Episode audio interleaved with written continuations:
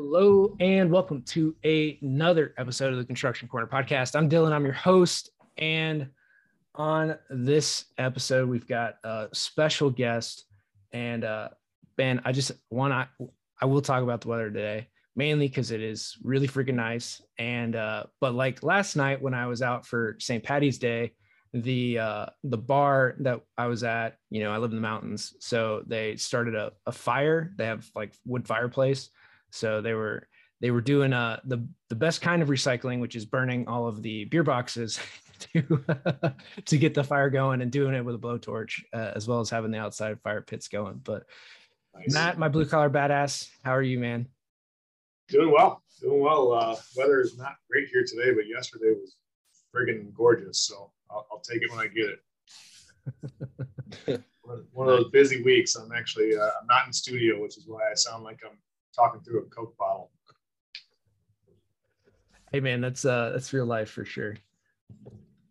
So, all right, guys, today let's just jump right into it. Today we've got Dave Greene, who worked for decades as a foreman, project manager for EverGreene Architectural Arts which is a specialty finishes contracting company responsible for they did consulting, design, craftsmanship, and he was responsible for estimates, bids, management, all that good stuff for projects up to 11 million, which is actually that's a very big job for just a specialty finishes contractor, uh, and oversaw both union non-union work across the nation and internationally. So his projects were from municipal, state, federal monuments, you know, religious buildings, theaters, uh, seven state capitols, and there's some pretty cool projects that I really want to dive into on what you worked on and doing restorations and all that kind of really cool stuff that frankly you don't hear too much about, but is super important.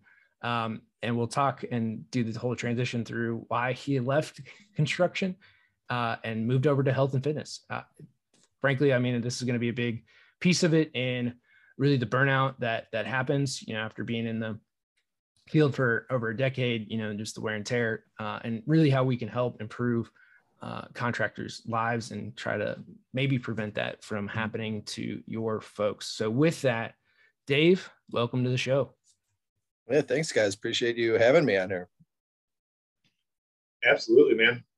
it'll be interesting to get a, a fresh perspective on this. We don't often have guys that are are no longer directly tied to construction in some form. So I'm, I'm looking forward to the conversation yeah, it was it was a bittersweet sort of removal from the field, if you will. I you know I, I ended up removing myself, but uh, I love the work we did. I love you know I like to say uh, like we were restoring the the the, the fabric of America, uh, working on these historical buildings, and uh, it, it, was something that I really uh, held dear to my heart. And uh, there was a lot of inspiration in nearly every single project I worked on. But uh, at the end of it, it was um, a lot of stress, and um, and I did suffer a lot of burnout, and um, and so I decided to work on something a little more meaningful for me. Ultimately, did a major career shift. You know, quit my job, divorced my ex-wife, moved from New York back home to Chicago, and and started my new endeavor here as a uh, you know as a fitness coach, a trainer. That's cool, man, and I I, I want to get into your your new life, but I, I think if if you don't mind, I want to at least touch on your old life, right? Um, yep. I spent a few minutes on on uh, EverGreene's website, and holy shit, man, that's some cool stuff that you were doing there. Yeah, yeah, I mean, it, it, really is. You know, like I, the company, you know, I haven't been, I haven't worked for them since 2014, so it's almost a decade out. You know, eight yeah. years out, and uh, I, I, had the pleasure of working on seven state capitols. Uh, like Dillon said, uh, the company has painted like almost every theater in Manhattan. So we did. Um, uh, the bread and butter was ornamental plaster restoration and decorative paint finishes and that's everything from like you know kind of uh, you know straight painting you know required uh, like you know i did the utah state capitol we painted that whole building we're out there for 22 months and and then all of the decoration in the like the significant chambers you got like the senate the you know the house of reps the um the supreme court uh you know room was there they have you know um you know other ornamental rooms or uh, what's the word I'm looking for ceremonial rooms you know, and then so there's like 22 karat gold leaf or imitation gold leaf, faux wood finishes, faux stone finishes, you know, murals, uh, you know, and the plaster restoration on top of that, everything from traditional, uh, you know, laying up traditional three coat, you know, from lath uh, all the way through to finish. And then how do you recreate ornamental capitals, ornamental crown molding, and all that stuff? That's really cool. Um, there's a there's a college I follow, and I I should have prepped better and remember the name, but they're down southeast uh, southeast uh, United States somewhere, South Carolina maybe, maybe a little lower. Mm-hmm. But they they're actually teaching kids, college age kids, how to kind of do the you know the old school plastering and, and construction art, if you will. So it, mm-hmm. it's really cool to hear about that, what you were doing, and kind of bringing those old buildings back to life. Yeah, it, the name escapes me too, but I know it's like in North Carolina or something. I know exactly what you're talking about. Yeah.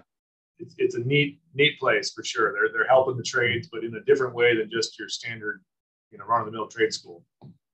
Yeah. And, and, it's, it's important too, because like I, I used to have these stats like right at the tip of my fingers, but like at the turn of the 20th century, you know, there were like a hundred thousand you know three coat coat plasterers guys that knew how to like put a finish coat on a wall and now it's like you know maybe 10,000 you know probably closer wow. to a thousand nationwide.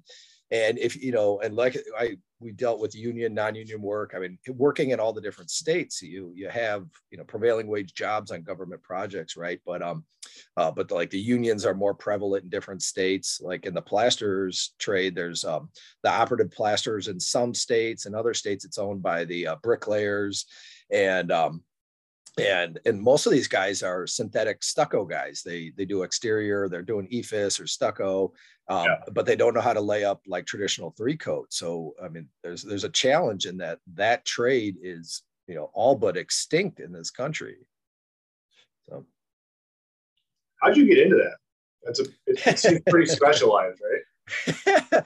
Well the the short answer is um, nepotism at its finest. I worked for my uncle uh, but the the longer, more roundabout answer, uh, he was a, a, very distant uncle. You know, my mom and dad were divorced. I haven't seen my my biological father since I was nine years old, and um, and and he was my brother, my father's brother. But um, I went to school for ultimately to study art, and I was doing a lot of foundry work. So I was doing bronze and aluminum casting so I was very familiar with the mold making process. You know, so I was using uh, like you know rubber and uh, silica and or silicone and all different kinds of of um, of um, you know uh, mold making materials right and my uncle was doing a he was doing a like a, a, sales trip like he used to he like knows every theater in every town in the country uh, he's part of an organization I, i don't even know if he's retired now or whatever but he was part of the league of historic american theaters and he like he could tell you like go through like whatever little town on any little map you know and he'd be like oh there's a theater there there's a theater there so anyway i was going to school on the west coast and he was driving through my town and just out of the blue he had called me i mean i hadn't seen the guy for probably 15 years or something. I was, yeah, that was probably 20, 2002. Yeah. So or 2000. Yeah, probably 2000. And, and like he hung out, crashed at my house. We went out for dinner, and like three weeks later, he uh, offered me the job because he had seen, he knew I knew how to make the molds, which were necessary for uh, the plaster restoration or the plaster recreation. And uh, like, you know, and I started as a tradesman with him. He put a paintbrush in my hand and I was painting, you know, ceilings, walls, and, and doing, you know, molds, helping the, his more uh, journeyman or senior plasterers there. And then uh, um, I worked up through the field. Within a year or two, I was a foreman, and then, you know, did that for a while. Traveled for six years, you know, consistently, and then uh, uh, I told him I was like, you know, I can't be on the road anymore, and I need to come into the office. Um, I'm, you know, I'm dying out here basically. And uh, then I uh, he offered me the project management position, and I did that for almost another seven years. That's really cool, man. I I gotta imagine the travel is brutal for a, for a specialty contractor like that, where you can't rely on, you know, building your own town forever. You know, you're mm-hmm. probably on the road constantly.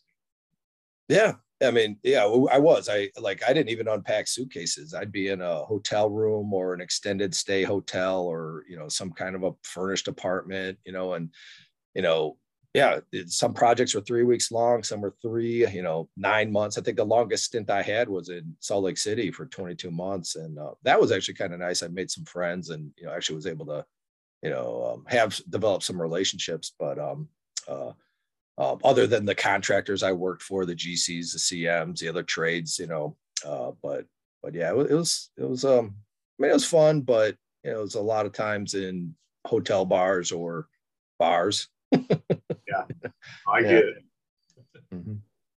Yeah, and the Salt Lake Capitol, it uh, it sits nicely, like right at the top of the hill there in uh, Salt Lake City. So if you've ever uh, been to Salt Lake City, guys, it's like majestic is like a nice way to put it. Like yeah. on one of the roads coming up, like it sits perfectly on like dead center on the like main street through Salt Lake. So it's kind of cool to to see. I've never been in it, but from, from the outside anyway, it's a, it's a cool building. It's I'm, I'm pretty sure that's uh, still my handiwork. I don't, you know, if, if it hasn't, God, that would have been when was I there? 2000. I turned 30, so 15 years ago is when I was out there. So 2007, right? Yeah. Yeah. So in some of the work that you were doing, like in lay-in, like Gold Leaf or some of these others, like kind of walk us through maybe some of the the process or techniques for this. Like, and first, I would never have guessed going to like art school, you learn like foundry work for molds and metalworking. Yeah. Like I was that's yeah. like not when I think of when I think art degree. Yeah, I mean, it was you know like my I loved it. I mean, I I, did a lot of glass blowing too, like out of a, a like out of a like an Italian furnace, you know, not like uh, uh, they call it lamp work when you got the little torch on your table, you know. But um, you know, so I was like, I was just like fascinated with fire and like the phase change, you know, and like I just, I mean, I loved being around, you know, molten bronze or aluminum. We did a lot of that casting work. Um, but the the 22 karat gold leaf is um, uh, it, it's really a fascinating material. It's very forgiving. Um, you know, traditionally they used to like pound it like this these little pearls of gold in between like rabbit fur and like that's how they would make the leaf and uh, we would get all our most of our gold leaf from uh, from Italy um, uh, uh, Manzetti or something like that was the name of the company it's like one of the biggest you know suppliers in the world. And like we had a, a very intimate relationship with uh, Sepp Leaf who are out of New York. Like they you know like it's like I didn't work on the project but gilding like the Colorado state capitol dome i mean it like you know when you bid projects by that by the way you know it's like they do these capital improvements and they're like okay they do the budget projections and it's like okay i don't know what the number is but like we need $200000 worth of gold leaf you know materials but uh it's pegged to commodity prices. So like that if you don't do this project next year or two years you know, it may fluctuate. But um but the the surface has to be absolutely pristine you know so a lot of spec books call for like a level five finish and it's like no like you'll still see you know tape lines or whatever on sheetrock or whatever. So you really have to like float out these walls and make them like you know absolutely smooth um because there's no touching up gold leaf like you lay it on and if something you, like you can't just go in and put a new one in you have to like redo the entire surface and if that's a you know a 10 by 30 wall or ceiling or whatever you're working on it's like you know you got to redo the whole thing. And uh, you know you got to have a good solid uh, uh, uh, substrate you know so it's got to be primed and, and, sealed properly and then you use a specialty varnish called size which you know lays up just like size and when i started we used to use a, a, a french product which was a lead based sized which uh it, it was Lefranc's and like it was still legal to use um you know had gotten around the EPA codes you know restrictions in uh, 78 or whatever from 1978 and uh, we'd be like are projects I was on where you'd spray that stuff on with a HVLP you know paint sprayer you know fully masked and everything but um yeah so you spray this on and it dries 12 or 24 hours and you come in the next day and it's you could you would like rub it with your fingernail if it made this right like squeaky noise you like knew it was ready and then you could you know apply it. And um traditionally it'd be in these books they'd be like three and a half inch by three and a half inch squares and like master leafers could just like flap flap flap flap like just lay it out perfectly in these like uh, you know straight lines uh, and that's part of the appeal of the finish is that it would be these like little you know squares um, and you know then they started to put it in rolls and things like that so it was you know just more um, uh, convenient to lay out or more efficient. So, Um, but yeah, it's, it's a cool, you know, I always joke about like, hey, I could like I could gild my toilet if I want. Like nobody would know the difference if I was actually using a solid gold, you know, toilet or if it was just, you know, yeah, a coating. Not, I don't know why I would ever do that, but be a good party favorite. Mm-hmm. Yeah, cool party trick for sure. You know. Yeah. Yeah, just scratch through it. Ah, oh, I got ripped off on this toilet. It's supposed yeah. to be gold. Yeah. yeah. Um, but in so in some of these specialty finishes and going through it, like just the restoration process for the rest of it, what were maybe some of the bigger restoration pieces or eh, really you know talking about restoring the nation's fabric like with these state capitol buildings and some of the other buildings that you went into what was um, you know obviously state capitols we want to maintain those but some of these theaters maybe what was the kind of force behind uh, restoring these these old theaters and even yeah, the capitols?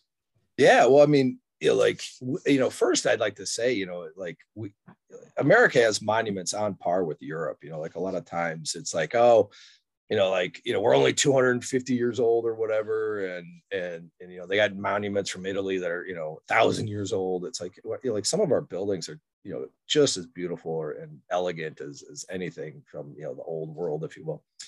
But um,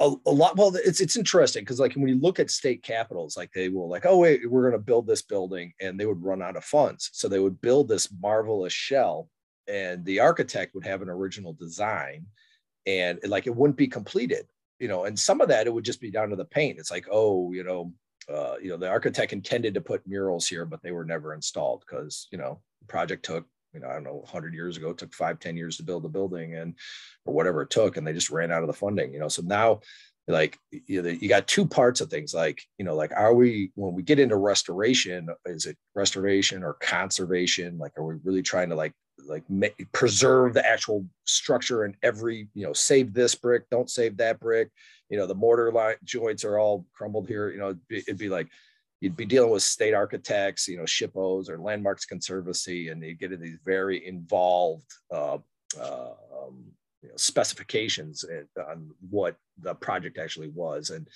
and and then and and sometimes you'd be interpreting what the original design was or intent was. And believe me, there's like there's some crazy politics involved with that when you have an, ac- an architect who's an actual like politician and you know, um, you know, you know, I mean, literally a politician, not just, uh, you know, I, yeah, I, I know some great architects, you know, but, um, but, uh, uh, yeah. So anyway, uh, lost my train of thought. So uh, sometimes we put in like new murals in building, like in buildings where they're like, okay, the, the murals were never installed in the rotunda, but like we knew this about his notes, or maybe this was the theme. So like we would design original murals. And, and the company is, was like, I believe we were the second entity to put original murals in the US Capitol. So like, uh, you know, so, um, you know, so the, the legacy EverGreene is phenomenal. But, you know, so you know that is like the government you know like our, our actual fabric you know like doing those things but when we get into theaters, you know, a lot of these projects are part privately funded. Um, and uh, you know they may be getting some grants or something some tax breaks because they're restoring a historical building through the landmarks conservancy or the national parks or you know state or state organizations or whatever uh, but a lot of the small main street towns you get into across america it's it's really interesting dynamic because like i don't care if you're like up west in the northeast or whatever where it's like old textile towns or or they used to have tanneries or whatever. You know, you get down into the south and like there's a lot of old like logging pine towns. You know, you got like mining towns. It's like you get into Main Street America and you can kind of see, you know, the industry is left. You know, or left 50 years ago, 100 years ago, you know, maybe 30 years ago, whatever it is, and um, and the town is depressed, and so uh, they'll have some benefactor, whether it's an individual or an organization that comes in and they rebuild the theater as a catalyst to uh, revitalize the economy right? So we're not only like rebuilding the fabric of the country through the actual buildings and monuments but it, it becomes a catalyst for commerce because when the theater opens uh well now and and you know like we're not just talking about movie theaters we're talking about performing arts theaters like okay now there's concerts now there's shows you know and it doesn't matter like you know big names will come in and do these things. So now people are congregating on main street again and what do they want to do? They want to go out and have a meal they want to go out and hang out and have a drink afterwards or whatever it is you know and then it's like you know the restaurants come and the shops open up. So we have seen it act as that catalyst um, in, in many many many towns and so it like that's where it's like uh, that's was the tear jerker, like very emotional part of this. And and you'd be in these old theaters, and some of them were just like you know old movie theaters, like single screen theaters, and nobody's building those new, by the way, right? Like it's all you know megaplexes, you know, twenty screens and all that. But you know, I remember I was in a, a town in Maryland, and you know, like some 90 year old dude walked up to me and he was telling me a story about how he lost his virginity in that theater. I mean, he wasn't getting in details, but he's like, I went to this theater, I had this first date or whatever it was with this lady. And, you know, it's like, you know, like, uh, I mean, those stories are just phenomenal. And I've heard, you know, a million of them from, you know, I was in a, uh, uh, chapel in a nunnery once, and this 90 year old nun walks in. She's just in tears because I was painting like a mock up for her on what the chapel would look like. And she's like, I've waited my whole life for this, you know. Um, so yeah. So anyway, uh, and when you get into churches, by the way, you know, it's usually the denom- the um, uh, the congregation that's you know funding it. You know, they might get some tax breaks because it's a monument or you know a store, a landmark or something like that. But then the, they're usually leaning on their congregation for funds to to do the work. You know, that's really neat. Man. It's uh, it's not a trade that I've ever had any personal experience with. Um, mm. So I, I want to touch on a couple of things you said. First of all, I'd be remiss if I didn't jump right in and say that even 100 and some years ago, when they were designing uh, Capitol buildings, they, they should have gone the design build route because then the architects would have designed something that they could have afforded to build also. Yeah. Yeah. Yeah. We just check that off yeah. in this episode there. Yeah. Um, yeah. But, you know, the historical side of it, that, there's a lot that goes into that that I don't think people recognize. You know, you mentioned SHPO. Um, personally, at a previous company I worked at, we did a, a restoration of a, state hospital up in Traverse City, and Michigan SHPO actually made us. Uh, we had to reuse a certain percentage of the exterior bricks on the building, and so we actually hired this local dude, it was this old Italian guy and his son, and for months these guys sat out there and brick by brick they they chipped off the old mortar, cleaned the lead paint off, and stacked them back up for us to reinstall. Um, can you kind of speak to that? You were you're on the project management side for a while, so you had to deal with all that shit. I'm sure. Oh yeah, oh yeah, for sure. The requirements that go into that can be astronomical at times. Oh yeah, yeah. Well, and like, how do you bid work like that? You know, yeah. yeah. You know, and like you're you're look you're begging for some unit prices. It's like, look, you know, like I like I can give you a ballpark on how many hours, but then it, like we used to estimate our work on man hours. But it's like, you know, I, I'm gonna have a union guy come in here and you know you know you can we'll take photos of all the work he ever he does every single day you know um and it's tough i mean one of the most interesting things we did was uh, i can't remember the name of the theater but it was right off bryant park in um in manhattan and they had demolished the theater um and they built the one Bryant Park, which is like the Bank of America Tower. That's what it was. I don't know if they, I'm sure they still own it, but I think it was Bank of America. Um, uh, they they got the they got some tax credit or whatever for restoring the theater. And so what they did is they excavated certain, they were calling them artifacts, you know, so like there was a part of the proscenium, which is the ornamental plaster that goes around the theater. It's like the the the scene, the scenium, yeah. like the right in front of it is the proscenium, right?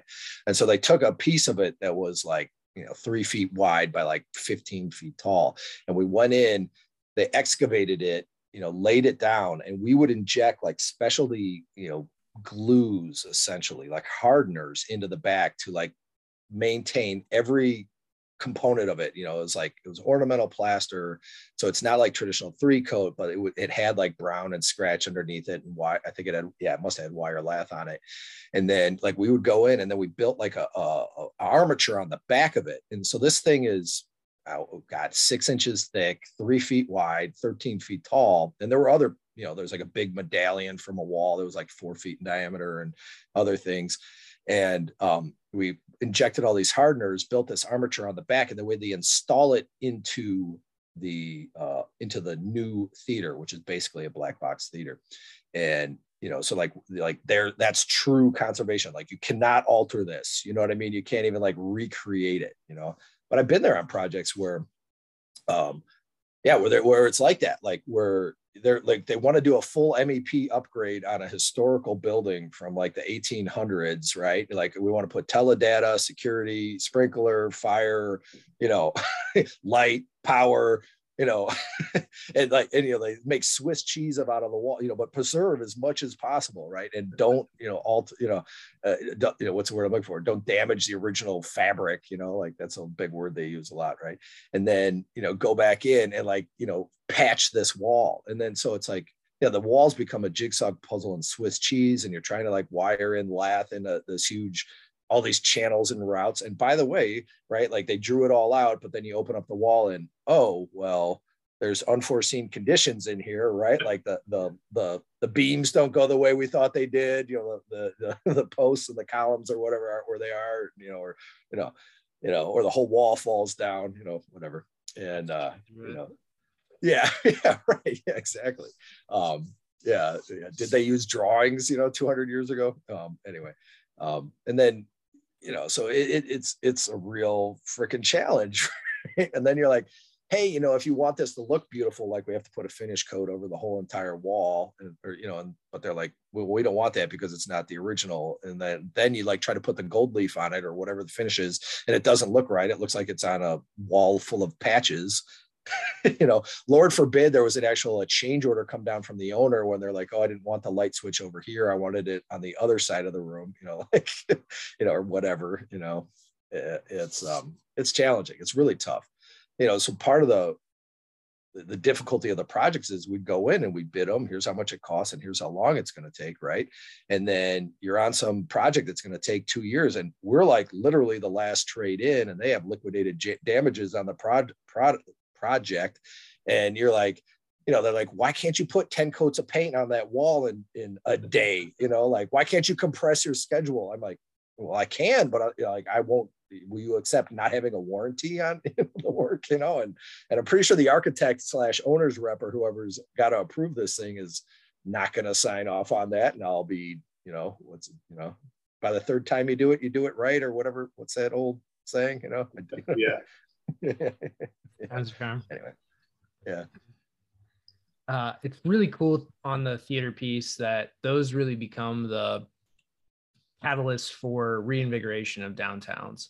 Like I'm, I'm thinking here, there's a town uh, pretty close to me that has that same thing, right? It's uh, got the old town square, it's got some monuments, it's got the pool like right across from the the square downtown. It's got there's a few restaurants that have come in, but it used to be a big uh, logging town was the primary um, industry there where the, the rails come right into town. They would unload the logs from the mountains and it's that industry's kind of just left and they've turned the, the rail rails into trails. And uh, so now I run along them, but they have, there's an old theater there that would be like, it's a single theater would be perfect for to be renovated and then around it you know there's all the restaurants bars and then there's a big park and green space uh, next to it and i could just picture having that renovated to really be the catalyst for you know small community uh, you know a few thousand people or whatever but it would really reinvigorate a lot of that and then bring in people from out of town to come and see a show or whatever might you know be there know, it's, it, I think it's critical, you know, and it, it kind of gets into a larger discussion about, um, you know, kind of bringing things back to America and maybe spending a little bit more money for an American made thing, you know, like the sound quality in a little theater like that may not be like the Dolby megaplex, but, it, but it's, but, you know, like, um, uh, the architecture of the sprawl you know when you when you i'd go into towns too and it's like you'd see the main street and then it's like i was working at it was in maryland i remember i was like in a, a, a furnished apartment i'm looking out and like it's just like you could see the sprawl go for miles and you got your big box stores i'm not going to name any names and you it's like it's like just the architecture of nothing you know and and now like you know we see some contraction on some of that where they you see these you know strip malls that are just vacant. you know, and it's, it's, it's you know, um, uh, it's a little like quality over convenience, you know, if you will. Um, so anyway. Well, and the experience of it, you know, like these old theaters and stuff, like it's an experience, you know, and going and mm-hmm. seeing them or the the feel of it, you know. And oh man, yeah, I'm sure you had something else there. So, so David, you had a pretty cool career doing some pretty cool stuff in construction, but um, let's kind of switch gears, I guess. And you obviously left for some reason. So why don't you touch as much as in much detail as you want on, why you left um, and, and, where you're at now? Uh, yeah, I mean, I, I mean, I obviously I had a lot of pride in the work, or maybe it's obvious, right? Like I loved what I did, and you know, I thought it was important, and um, I, you know, I left college, took this job, and I was on the road, you know, for six years straight, and it, it turned into be turned out to be so much of my identity. Like, like I tie everything I had into the work. Like I was like, oh, you know, it was important, it was good, but then it's like all of my relationships were coworkers and and all of my time was spent on the job you know as a foreman slash project manager you know like i would I'd, I'd work my you know whatever eight hours on the in, in the field and then i'd go back to the apartment or hotel or where i was staying. I had to do the administrative side of things you know so i'd be doing that. And then um you know and then like all my socializing or the vast vast majority of it would be with my coworkers you know? And so it just it became everything you know it, it, it, it defined every ounce of my fabric or every fabric of my being. And and um yeah and it, like you know like whatever you're on the road for six years and like like you know wanted to i wanted to you know be married someday and have kids and do that whole thing and it's like i couldn't keep a stable relationship. I'd meet a girl maybe in the town and date for a while and maybe be serious maybe just be more fun but then it's like well i'm on the road again in three months and even if i really you know like that girl or whatever like it's like well that would never last because i'm on the road you know and like you know I, I, had married guys that you, you know or girls too you know that worked for me in the in the field and it's like you know like they're away from their family and their kids you know and and um yeah so anyway like there's a lot of time in the bars or just sitting there drinking you know it's like how i pass the time and not you know in hindsight it wasn't enough time working on myself you know and and and taking care of my own health and wellness because I was so fixated on the work. You know, it's like all I had. Um, and that ultimately led to the burnout, you know, and, um, you know, my workload was pretty intense as a project manager because it was a, a, a, kind of unique role because I was responsible for front of house and back of house. I had to do sales and estimating and bids, and and then I had to manage projects too. So you know, you know at one point i was i was managing something like 30 projects in like seven different states and i'll never forget my boss he said um, he's like how much time do you spend on this is my uncle again right how much time do you spend on every single job site every day and I was like, well, you know, like was, I was in Manhattan. Obviously, I was like, well, that one's in Brooklyn, and you know that I'm working in Albany. I got a job down in Virginia. I got some jobs in DC, and you know so like i try to rotate through these ones at least spend an you know a, you know four hours a, you know a week on these ones. Like i get up to albany whatever every month or whatever the requirement was at that time and and he looked at me and he said um, you need to visit every single job every single day. And i and i and i said well that's impossible. You know he's like with that attitude it, it is. And i was like no it's actually impossible. One's in albany one's in richmond you know you know there's some out in jersey but um you know, so it was a combination of, you know, like my own not prioritizing myself and that spiraling into, you know, a little bit of depression, uh, definitely a lot of drinking and and just the what the, the most succinct way I ever heard project management defined was um, the management of unreal expect unrealistic expectations.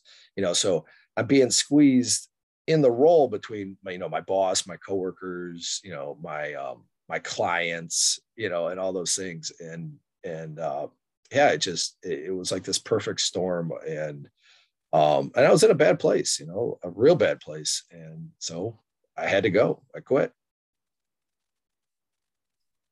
I get it. I um i traveled extensively for about a decade uh, a while back. And you know when you're when you're bouncing around from hotel to hotel there's not really much else to do other than get drunk or, or drink. Yeah. You know, drink till you got to go to sleep, and then get up and do it yeah. again. You know, uh, hotel gyms are still utterly dismal places to be. You know, they're, they're crappy old treadmills usually, and that's about it. And uh, I can understand the, the burnout factor, man.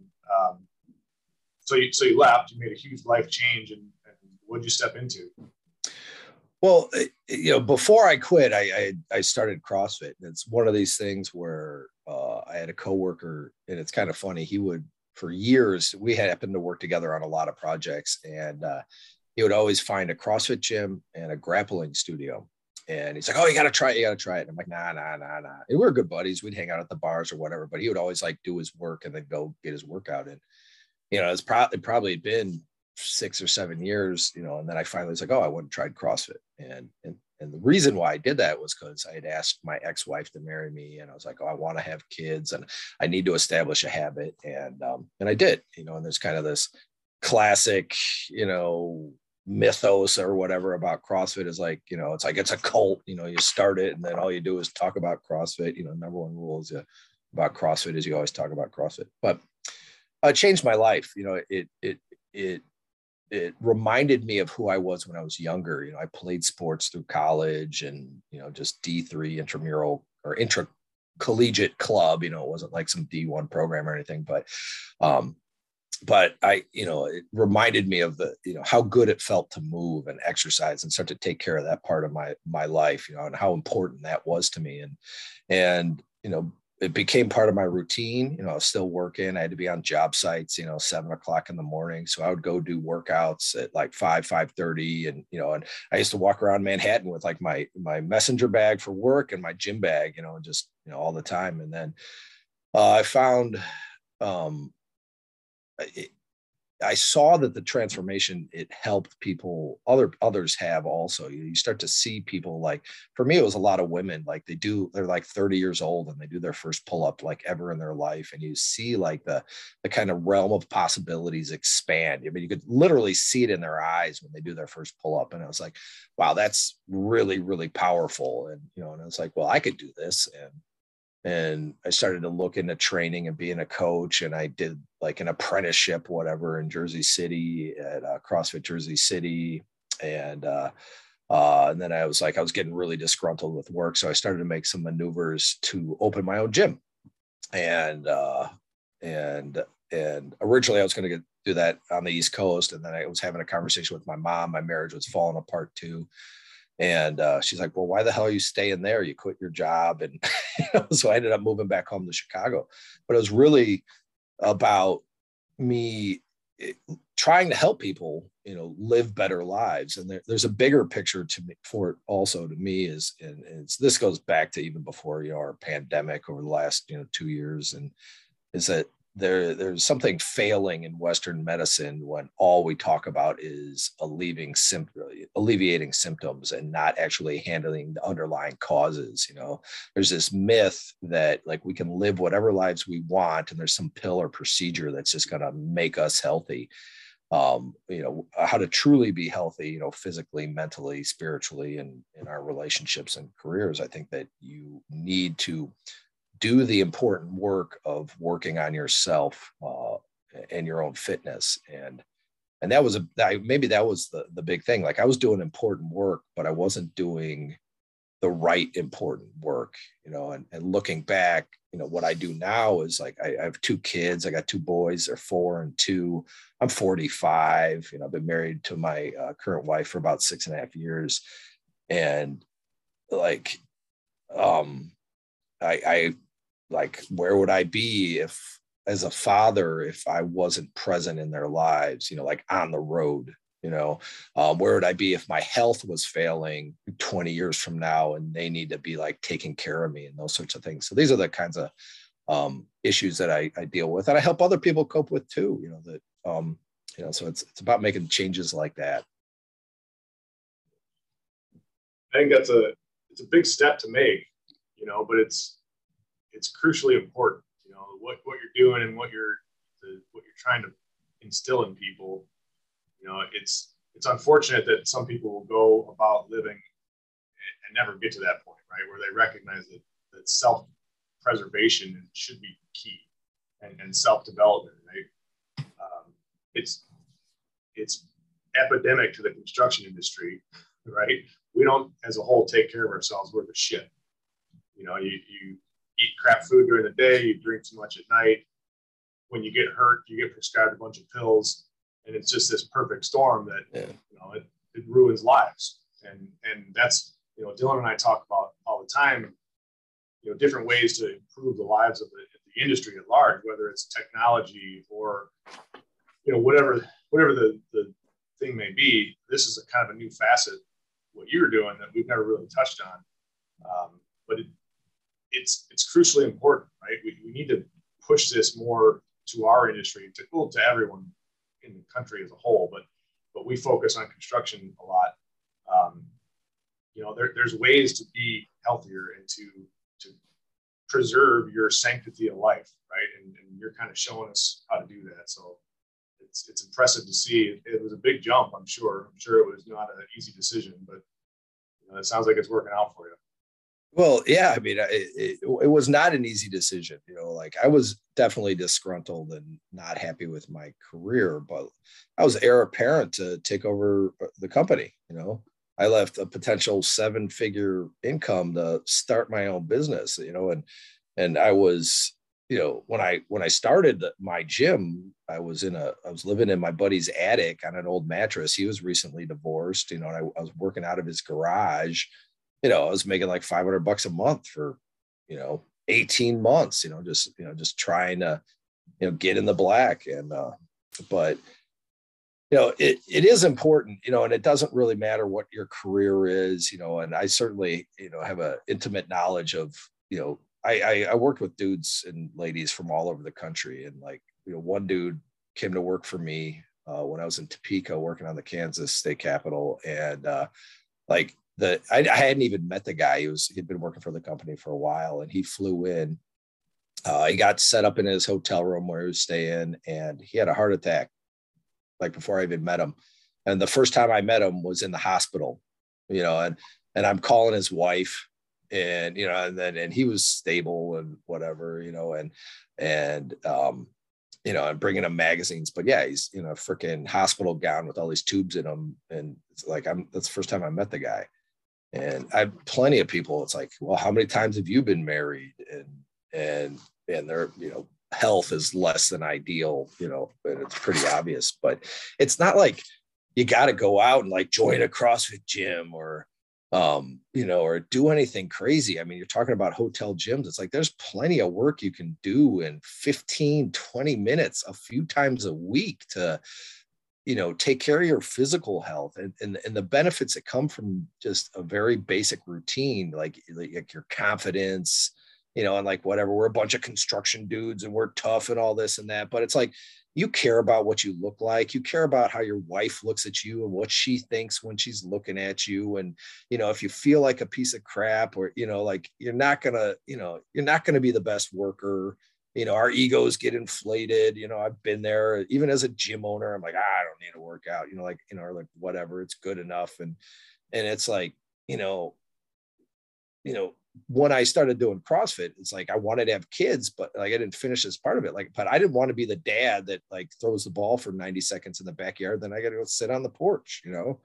Like, like what kind of quality relationship would I have with my children if that what was what it was? And I mean, this is kind of speaking to a larger crisis I think that's going on with you know men, and I'm a man, so I, I have to speak from this advantage. But like like i was raised by my mother you know like like there there's a crisis of like not a lot of real males we have like generations of boys that have been raised by women and don't know what it means to be a real man you know so like you know some of these dudes out here like you know sitting there drinking your beers or whatever around your kids it's like like we got to do better you know if you have problems with current political climate you know like maybe this is something we can do, you know, master ourselves in order to master to improve our families, improve our communities, improve our country. You know? I don't want to get off into politics too far, but but but it, but I think it's all related, you know, and, and that's another reason why, why I was like, man, I want to go help this country. I want to go help people, you know, through fitness and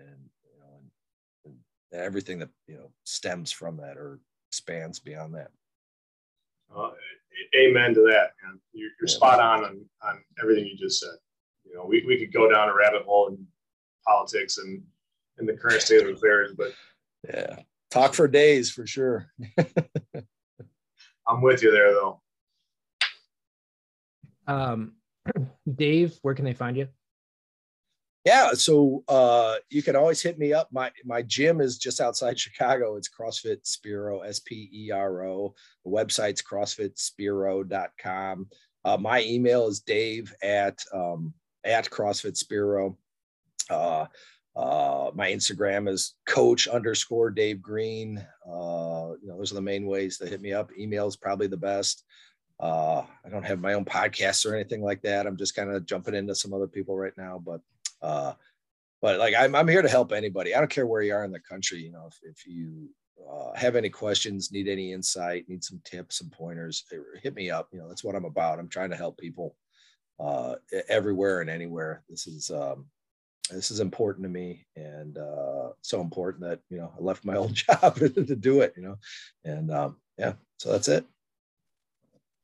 That's awesome, man. I, I really appreciate you coming on. Um, I like what you're doing. I, I have some some personal ties to the Chicago area. I was born in Hinsdale and lived in Downers Grove and Darien. What? I, I, I was born in Hinsdale and I live in Elmhurst. Okay. Were you born in what what year? Sanitarium. No, I wasn't, but my sister was. I was born in Elk Grove Village at uh, Alexian Brothers Hospital. My parents lived up in Wood Dale when I was born. Um, but all like all my nieces and nephews and everybody were born in at La Grange. yeah, uh, uh, I had to pull out my birth certificate a couple weeks ago to go visit a, a, prospect, and right there on the fucking top of it, it says Hinsdale Sanitarium and Hospital. It's it's I think it's Advent Healthcare now. It's not no longer. It might I don't think they still call it Hinsdale Sam. But did you go to Hinsdale Central or Hinsdale South? No, I actually moved. Uh, we left when I was third or fourth grade. How old are you? 42. We left in 90. yeah, geez. So you're just a couple. I graduated in 94. So, yeah. um, yeah, you're just a couple years behind me. That's interesting. So, like, that's so funny. Small world. Small world. Did, so, do you go to like, like, were you going, um, you know, were you in Hinsdale proper? Like, I, I went out to, I was in, I lived in Gulfview, like right across from Hinsdale Central. So I went so to it, Westview and Maercker and all those schools. Yeah, we know we lived in Downers Grove and then Darien. Oh, okay. Gotcha. Downer. Oh, Downers. Okay. Yeah. Well, my dad, my stepfather, my dad, you know, he was, he grew up in Downers, but, uh, that's so funny. Small world. yeah, man. but, awesome. but anyway, you know, thanks for coming on, man. You're, you're not I appreciate it. Thanks for having me. You're not our average guest by any means, and but I think it, it's a cool story to tell, and it's it's a super important message that you're putting out there that, that we all need to be pushing more heavily than we are throughout not just our industry, but like you said, throughout the whole about the whole damn country. You know the the the you know the the the larger kind of touchy feely side of this is like just being like accepting mediocrity. You know, like I like I, I can't do that anymore. Like I I need to see how far I can push it. You know, with my health, with my relationships, with my career. You know, and you know to be the best person I can be in all facets, you know, and I and and I hope I can help people do that, inspire people to do that, or at least think about it, you know. Yeah, absolutely.